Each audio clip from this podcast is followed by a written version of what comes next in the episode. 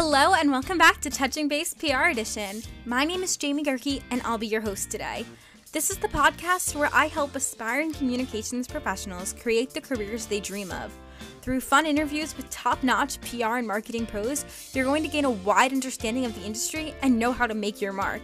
Let's do it. Today's episode is an interview with Naz Lauriault, who is the founder of 50th Parallel PR. We talk about so, so many different things.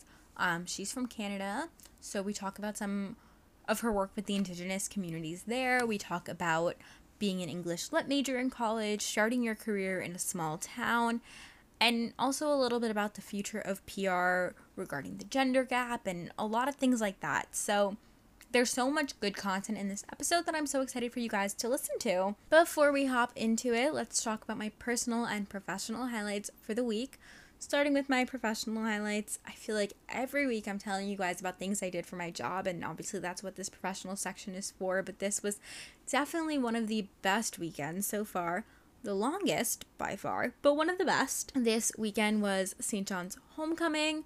So it was the first homecoming they had in a while, maybe in forever. I don't really know. But there were so many exciting things that happened during homecoming that I got to work and be a part of. So on Friday night, we had Red Storm Tip Off, which is an annual event where we um, announce the men's basketball team and the women's basketball team, and they come out and they do these intros. And it's really just to get everyone hyped for basketball season. And um, we always get a rapper too, or a performer, but it's usually a rapper and this year is Fivio Foreign, who I've never heard about before and didn't give that great of a performance, but realistically, it was just such a fun event that I was so glad to be a part of. I handled a lot with just like media credentials and things like that. I helped out with those, handed them out, um, just kind of got everything ready from the media end for that. And then today, was our second day of homecoming. It's Saturday right now as I record this, and I had a volleyball game this afternoon at 3 o'clock, and it was a three set sweep against Xavier. So, girlies won, and I was so happy because I hate writing losing releases. And then we had the statue unveiling after that, which was a statue of Lou Carnesecca, who, if you didn't go to St. John's or you don't know about St. John's basketball, Lou Carnesecca was a head coach and he recorded 526 wins in his tenure. And he's an amazing, incredible person. And our arena is named after him, Carnesecca Arena. But we unveiled a statue of him in our lobby today. So I got to go to that ceremony as well. And then after that, we had our Hall of Fame ceremony where we inducted the class of 2021 into the Hall of Fame. There was dinner, so that was good. I like food. And also just it's so fun to be a part of these events. I'm really blessed to be able to do what I do. On a personal note, I also feel like I just keep talking about my knee, but I started physical therapy this week for my post surgery and honestly, I'm walking, I'm moving it. I'm not wearing an ace bandage anymore or anything on it, so like everything is just like thriving. Honestly, I just really need to work on mobility, but everything else I'm like lit. I am so tired from this weekend and I have more work to do tomorrow. So, um, without further ado, let's hop right into this episode.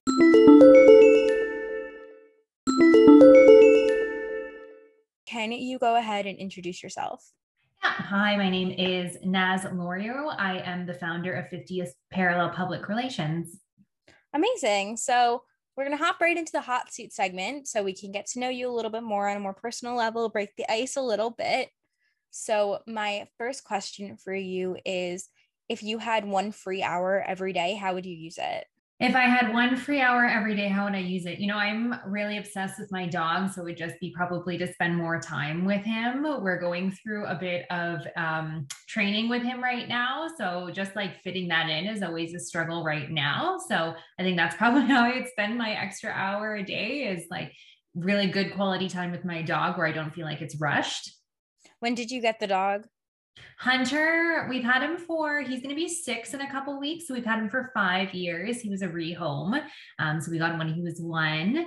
Um, yeah, he's an Airedale Terrier. I love him to death. He's very smart and always needs constant stimulation. So when I'm working from home like today, it, um, it kind of always is a bit of distraction being home with him because he's like, oh, mom's home. It's time to play.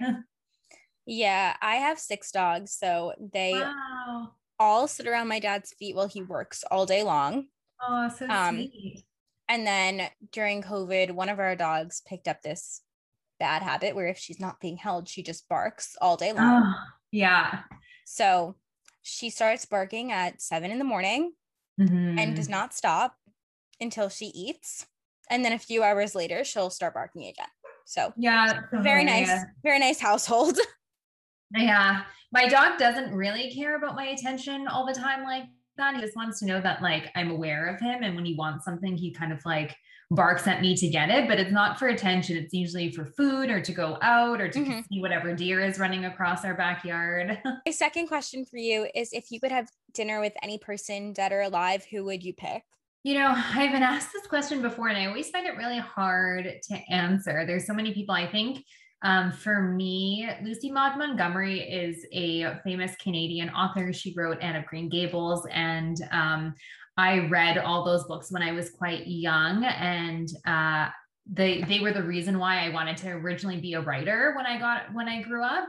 So probably her, just because I would be interested to know what it would be like to be a writer during the time that she was writing those novels. Um, yeah, I think she she grew up in PEI, which was another kind of like remote uh, community in Canada and also on an island. I live on Vancouver Island, so I feel like there's some interesting parallels there. But yeah, I think that would be who I would pick. Mm-hmm. So, what is kind of like one question that you would want to ask her? Yeah, I would probably ask her how did she overcome um you know, I mean like the generic question could be like how did she overcome adversity, but I think that more meaningfully I would think about how did she work through the day to day having to push against um, limiting beliefs around women and um, their capabilities. How did she work through that on a day to day basis to continue to do and create what she ended up mm-hmm. creating? Yeah. So now, kind of hopping into the bulk of the episode, more of the communications focused questions. Can you first start by telling me where you went to school and what you got your degree in? Yeah, so I was um, born and raised in Windsor, Ontario, in Canada, and um, I went to the University of Windsor. I originally started out um, with a degree in just um, English Lit, or I started my program and just wanting to take English Lit. And about a year in, I changed and did a communications and media studies focus. Um, so that's what I ended up graduating um, the University of Windsor with is a undergrad in comms and media studies. Yeah. So I actually I got my degree in English lit. Mm. Um, so I like hearing that. So what do you kind of think like before you switched over your major? What do you think you learned as an English lit major that you use in public relations?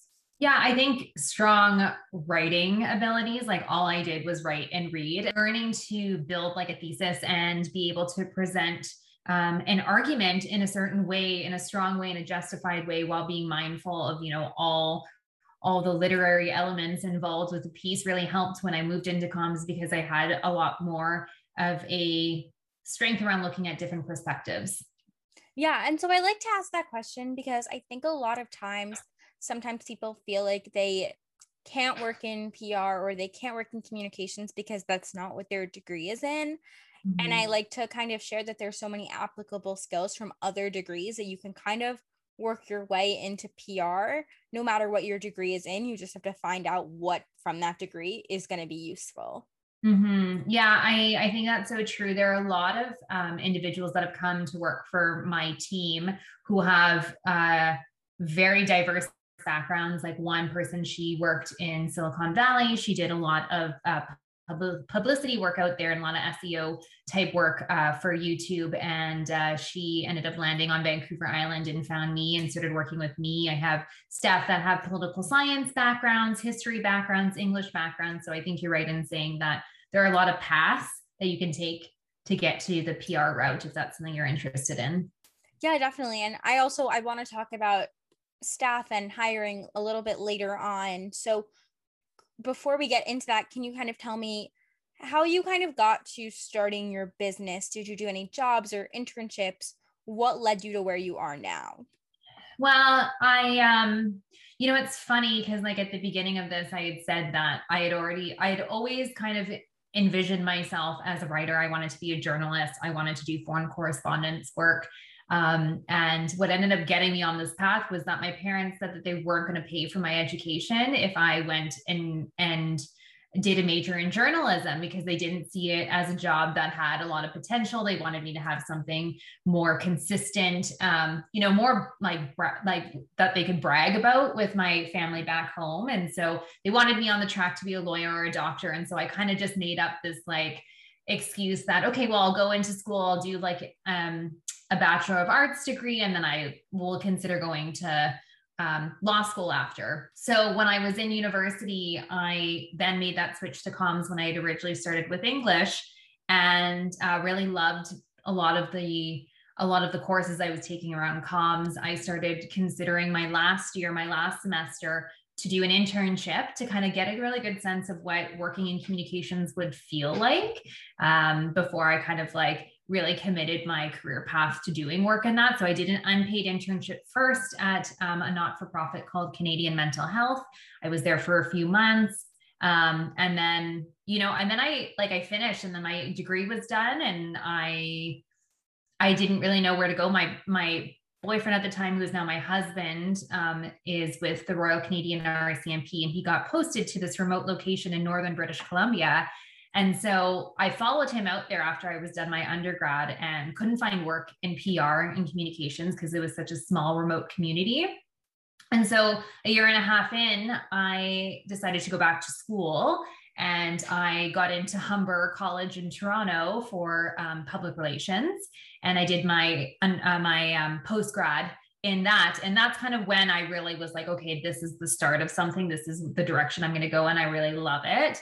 I did another you would kind of say it's an unpaid internship not really. Like i got like i don't know 500 bucks every couple months to do this job full time um, at a big media production company in canada called Corus entertainment and uh, did corporate pr there really loved it. And then that internship ended and i went back to terrace where my my uh, partner was still. And um, still again couldn't find work in a small community. I think there was three jobs in communications that you could possibly get and people weren't about to leave those positions. And one day i had someone call me saying that they were a consultant that recently moved from terrace to calgary and they were looking for someone local to start working with their indigenous clients and if i would be interested they were in marketing communications and they wanted someone who had a strong PR communications background. So I started consulting and um, this was 2013. And that's kind of how I started the business was I started building up a reputation for my work. I had no experience working with Indigenous communities before that,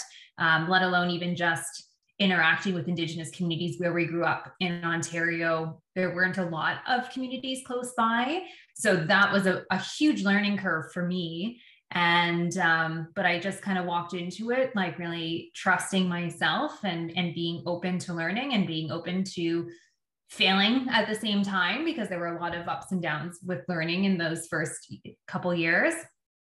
And then we moved to vancouver island sometime after and that's when i really started to hire and grow the grow the business.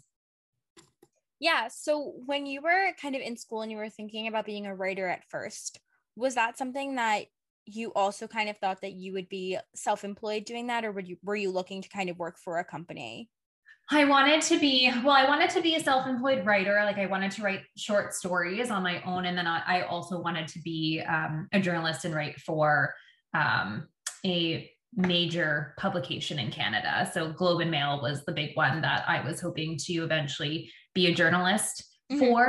Um, but yeah, that was kind of how it started.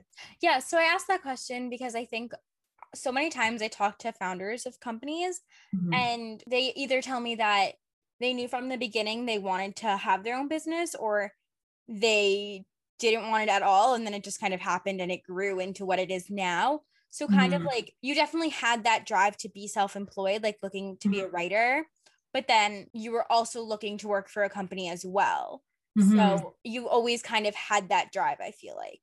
Yeah, I think, you know, working for myself, and I've had others ask me that if I had always kind of known that I was going to work for myself. I didn't come from a family of entrepreneurs where I knew what to expect around that. My parents were very self made. They came to Canada with not like a whole lot. They never lived on welfare, which was, you know, like something that they were very proud of.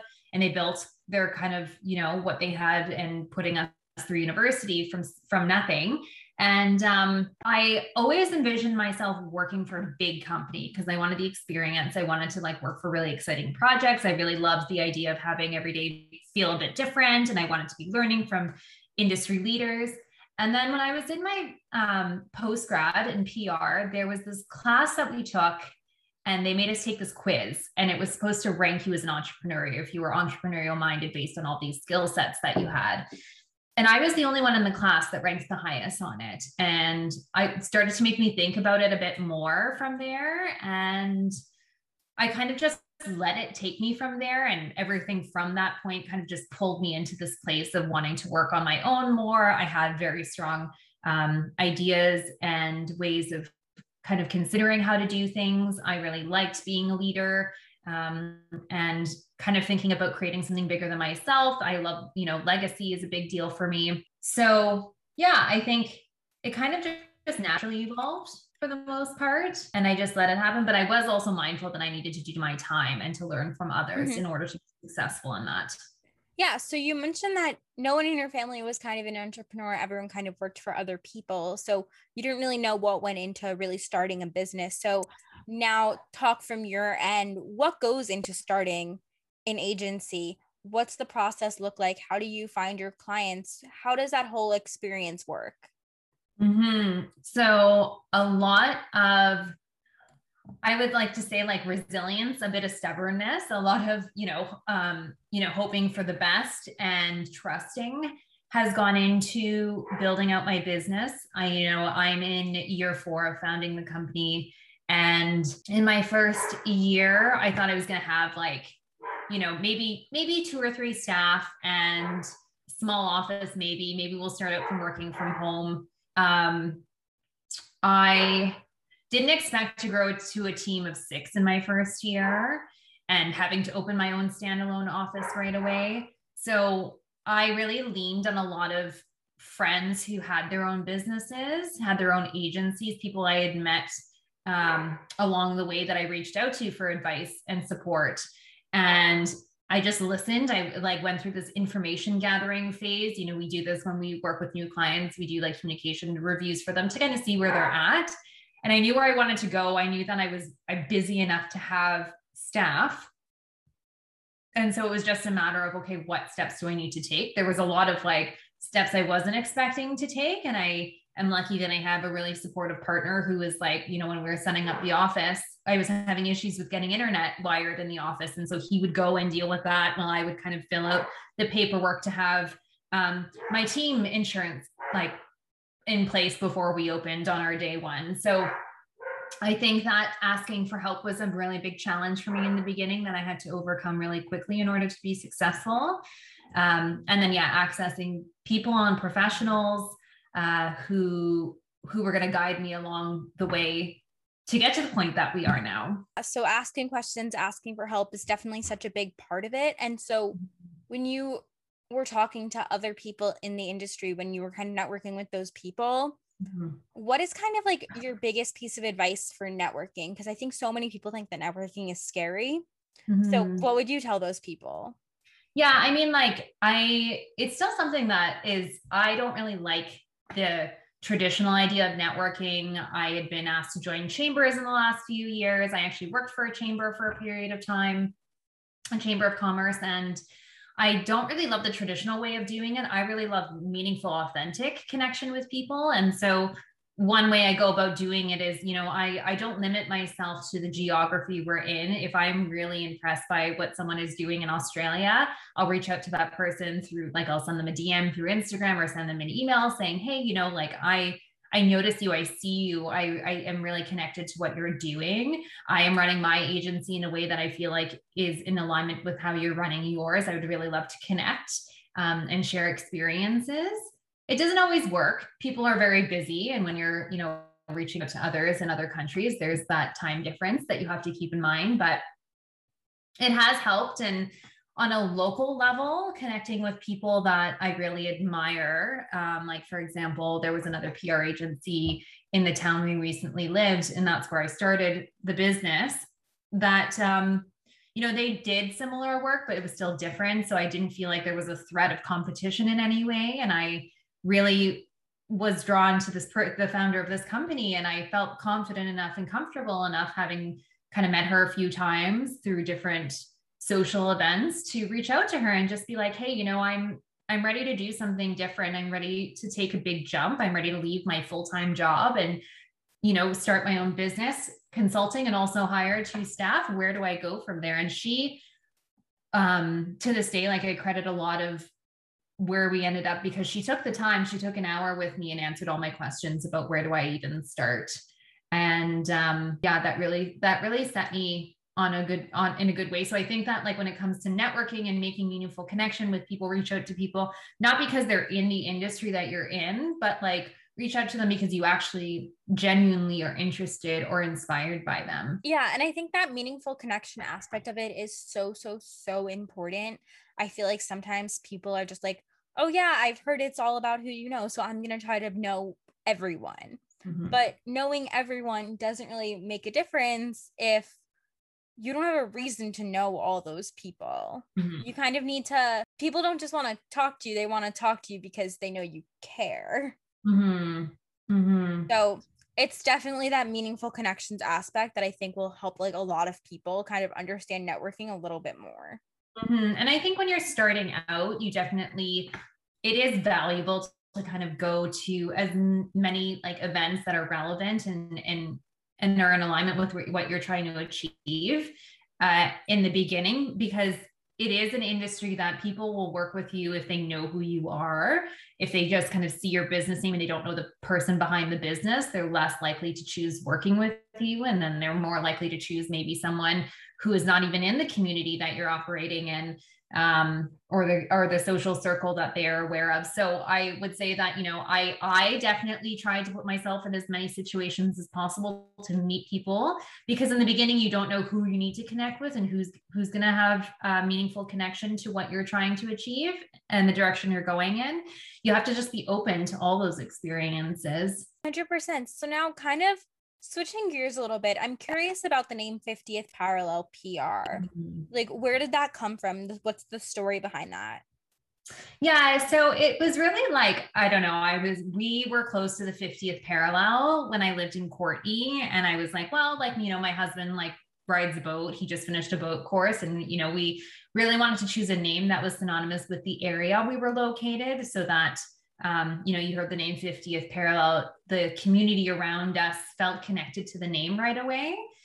Uh, as we've moved and no longer are close to the 50th parallel, I actually think we're below the 49th parallel now. It is an interesting conversation to have with people because there's less of a connection to the local community in that way. And, um, but people have abbreviated to 50th now. And, you know, I'm going through a period of um, considering a rebrand, a rename, because the location doesn't make sense. I feel like it's funny to call us 50th parallel and it doesn't really mean anything for this area, but um, you know, it's it's non-gender also, which I really love. I think a lot of PR agencies sometimes I see because it's a female dominated industry that they're very um, female centric. And so I like that it's a bit of a strong brand and that you can't tell by reading it if it's like a female led, all female agency, which we are. You can kind of just get a sense of like, I don't know, it feels like a strong name. And our, our we built off of it in the last few years. We have a podcast ourselves called Parallel Purpose.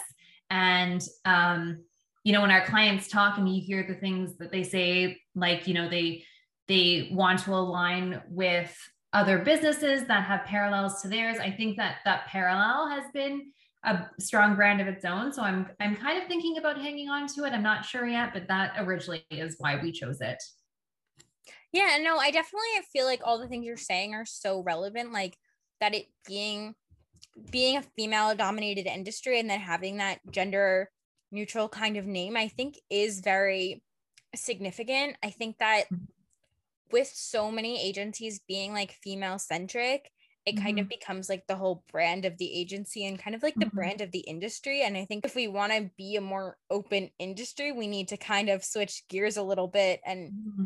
focus on including all the genders and being more gender neutral because mm-hmm. I've talked to like 60 guests on my show already and I can count on one hand how many of my guests have been male and how many of them have been female. Mm-hmm. And I feel like we're kind of public relations is kind of in a period of change where like I know when I was in school, I had classes with people that were interested in public relations and they were male. And so many of them have then went the marketing route because they thought it was mm-hmm. more like the male area to go. Mm-hmm. So I like that you mention the gender neutral kind of name. Mm-hmm. Yeah. And that's kind of what I want to stick with if we do end up changing it eventually. And even our branding itself, like we definitely evolved. And I talked, we talked about this recently in our podcast about what a brand, how branding has evolved and how companies need to be more mindful and accountable to it. And how like we did start out with, you know, seafoam green and you know, salmon pink in our branding, but now we have really strong like black, gray, green, and yellow in our branding.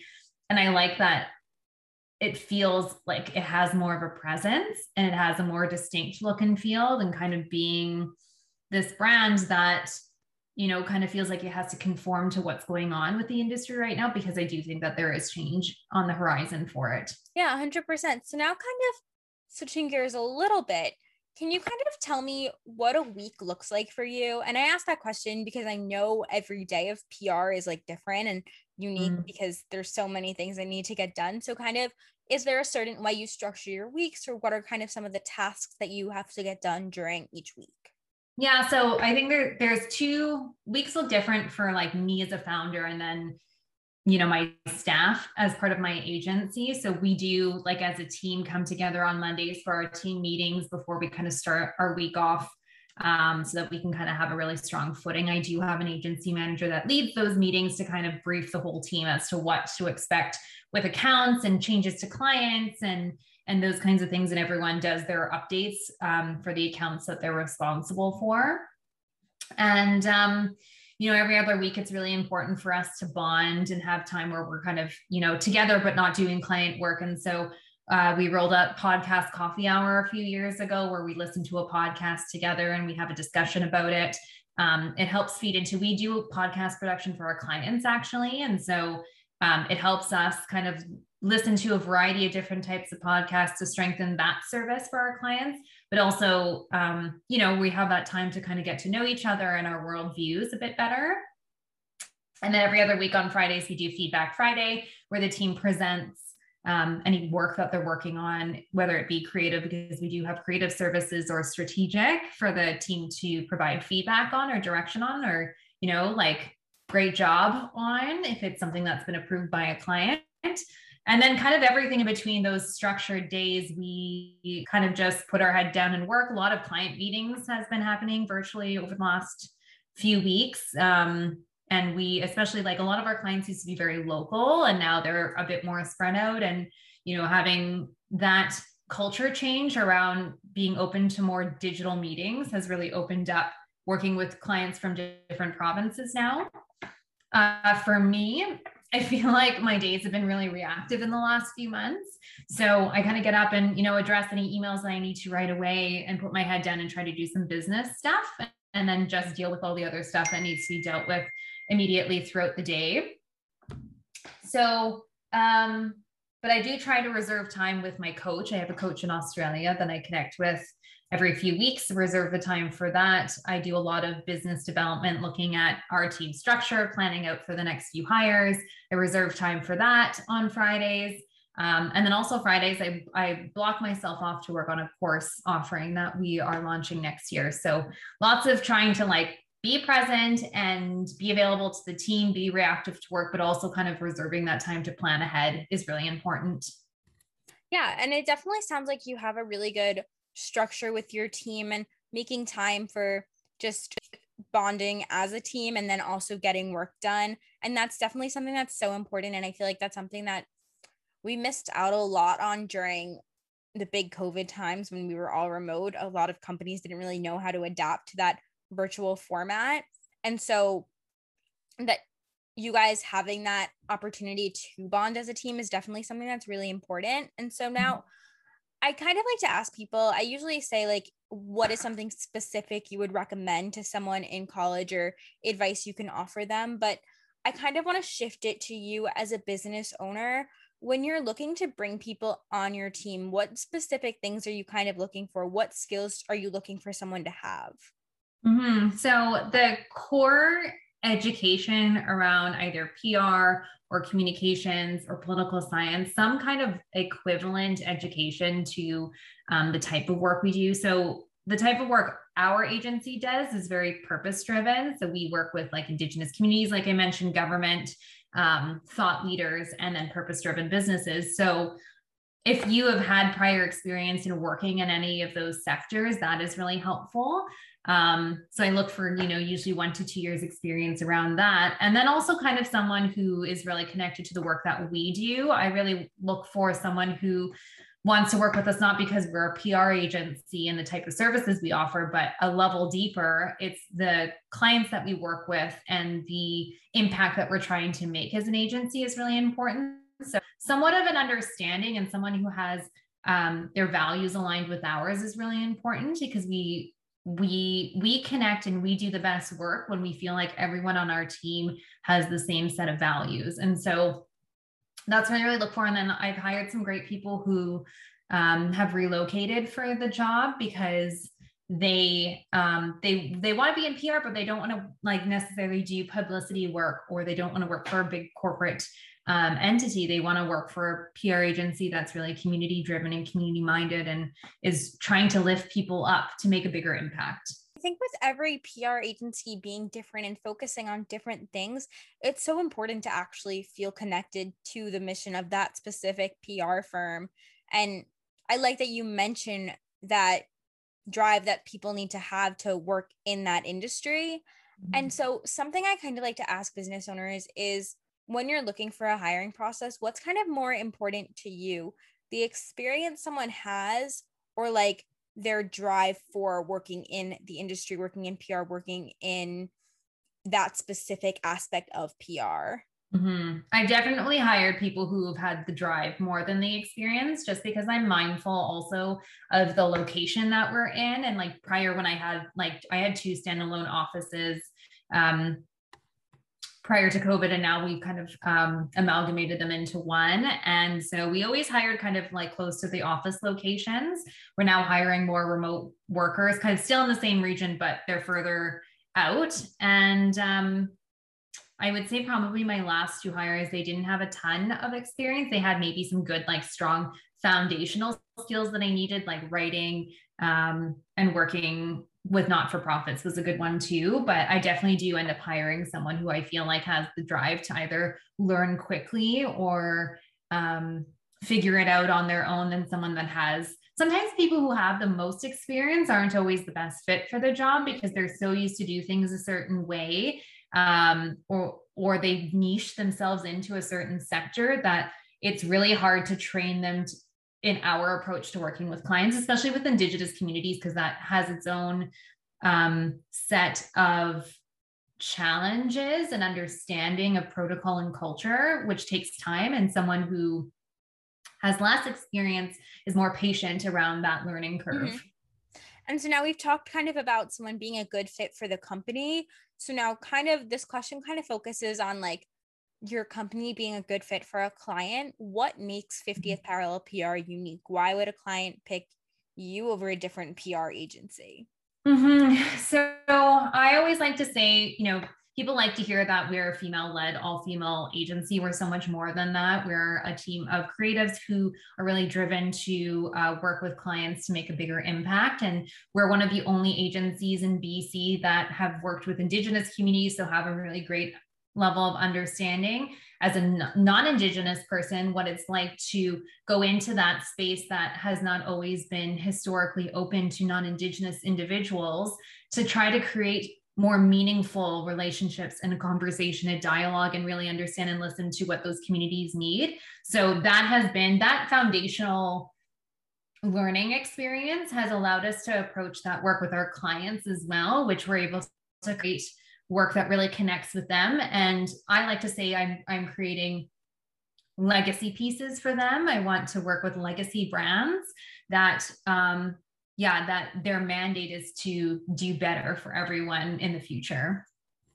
Yeah. So now, kind of in working with those legacy brands and helping them do better in the future, what kind of is your favorite part of working in your job? I probably have two answers to that. One of my favorite things is working with my team. I get really inspired by them, especially new staff coming in and hearing about their prior experiences and hearing about how working with us is a bit different and how they get really connected to the work right away and they get really excited to um, they feel like they're contributing to something that's making a bigger difference so that's probably the most exciting thing is my working with my team and seeing them go through that. And then the other thing is just working like with clients and and being in this space now where the company is recognized for what it does. For so many years i was like okay got a niche down got a niche down got a niche down. And then um, kind of almost like pigeonholed myself into a space and wanting to be like well I like diversity. I don't want to just work with this one type of client. I want to work with all different kinds of clients, but I want all the values to be similar. So coming up from that over niching down space was a bit of a challenge, but now I feel like we're in um we're we are in a space that clients know who we are and what we do and our capabilities and that brand recognition is really exciting. Mm-hmm. So now do you have a, like a least favorite part of your job? Yeah, I think that like the HR stuff of it, um, you know, there have been a lot of policies and mandates that have, have been rolled out that we needed to enforce around COVID, for example. That's not fun. Um, you know, coaching conversations with staff that aren't going to work out, letting people go, like all that kind of stuff is really because I love my team. And I always feel like every time we hire someone, they become part of this team. And we spend a lot of time together and when it doesn't work out and you have to let someone go i really struggle with that um, especially if it's kind of you know they haven't done anything necessarily it just doesn't work out or it's not a good fit those are really hard mm-hmm. conversations mm-hmm. to have yeah definitely and i think everyone kind of hates that like hr more administrative part of it because it's the part where you don't get to have as much fun and be as creative and i think so much of the appeal of mm-hmm. working in PR is getting to be creative and getting to think creatively. Yeah. And, you know, a lot of our clients are multi year too. And so, the one thing I think I we've been able to shift people's mindset around is how to use uh, kind of in a way that there's not a dependency, but we're here to support. And as you grow, the relationship will change year after year. So that's another really exciting thing that I really love about the job. But yeah, the the admin and HR staff every year we have to be a bit more I to say stricter, but a little bit more um, consistent in how we what our expectations are for the team is especially as we continue to grow. So rolling out these structures are good for everyone but it doesn't always fit to when you with all mm-hmm. staff when you roll it out. So that's always a tricky situation to be in but as a founder i'm learning that uh, they're important conversations to have. 100% and so i kind of just have one more question for you and it's if looking back on your entire journey getting where you are now going through college going through university going through your master's degree program going through kind of everything you've done is there anything that you would have done differently or that you would change looking back on? You know, if you had asked me this before COVID, I feel like I would have given you a different answer, but now that is our reality. I think that the biggest thing for me is that I didn't really take a break, that I was so I I had this tendency of being so inspired and so motivated and so ambitious that I need to kind of ride the momentum and I really feed off that energy. And I never really stopped and took a break. One of my big goals in life was to travel and visit all the countries in the world. And you know, I I had my plan had shifted. I was going to do it after university, and then my plan had shifted and said, well, get something going, get something established, and then take a break. And so the plan was to do that last year. I got I got married in July, and my husband and I we were going to um, go to Ireland for a month and then come back, and then I was going to go to France with a friend this year, and so had all these big plans to start traveling again because I felt like the business was in a really good place. I had built up a leadership team that I could really trust to handle things without me being here. And then COVID happened and I couldn't go anywhere. And so I feel like I'm really missing that. And I think that if I were reflecting back, I would have given myself more time to breathe and reflect and just enjoy the experience, enjoy the successes instead of just being like, okay, I, I have figured that out. I've met that success for myself. Time to move the bar up and keep going. Mm-hmm. COVID definitely changed a lot of things for a lot of people. Do you have plans to kind of go on those trips in future years? Yeah, I was like, I had this um this urge yesterday to just book the Ireland trip finally because that was going to be our honeymoon and you know we still haven't taken a honeymoon and we've been married for over a year now so I think that now I just have to shift my expectations of what life is like living with COVID um, in our society and just, you know, don't let that be the reason that holds us back from traveling and doing the things that we want to do. Um, so yeah, I think I think I am getting more motivated to mm-hmm. make that happen. Yeah, well, I'm definitely so excited for you to be able to go on that Ireland trip and just thank you so much for coming on and sharing your story and the purpose of 50th Parallel PR it's definitely such a great story. Definitely, you gave some really, really great advice that I'm excited for so many people to listen to. Mm, yeah, thank you for having me. It was really exciting to have you reach out, and uh, I'm really excited to listen back to this episode once it goes live.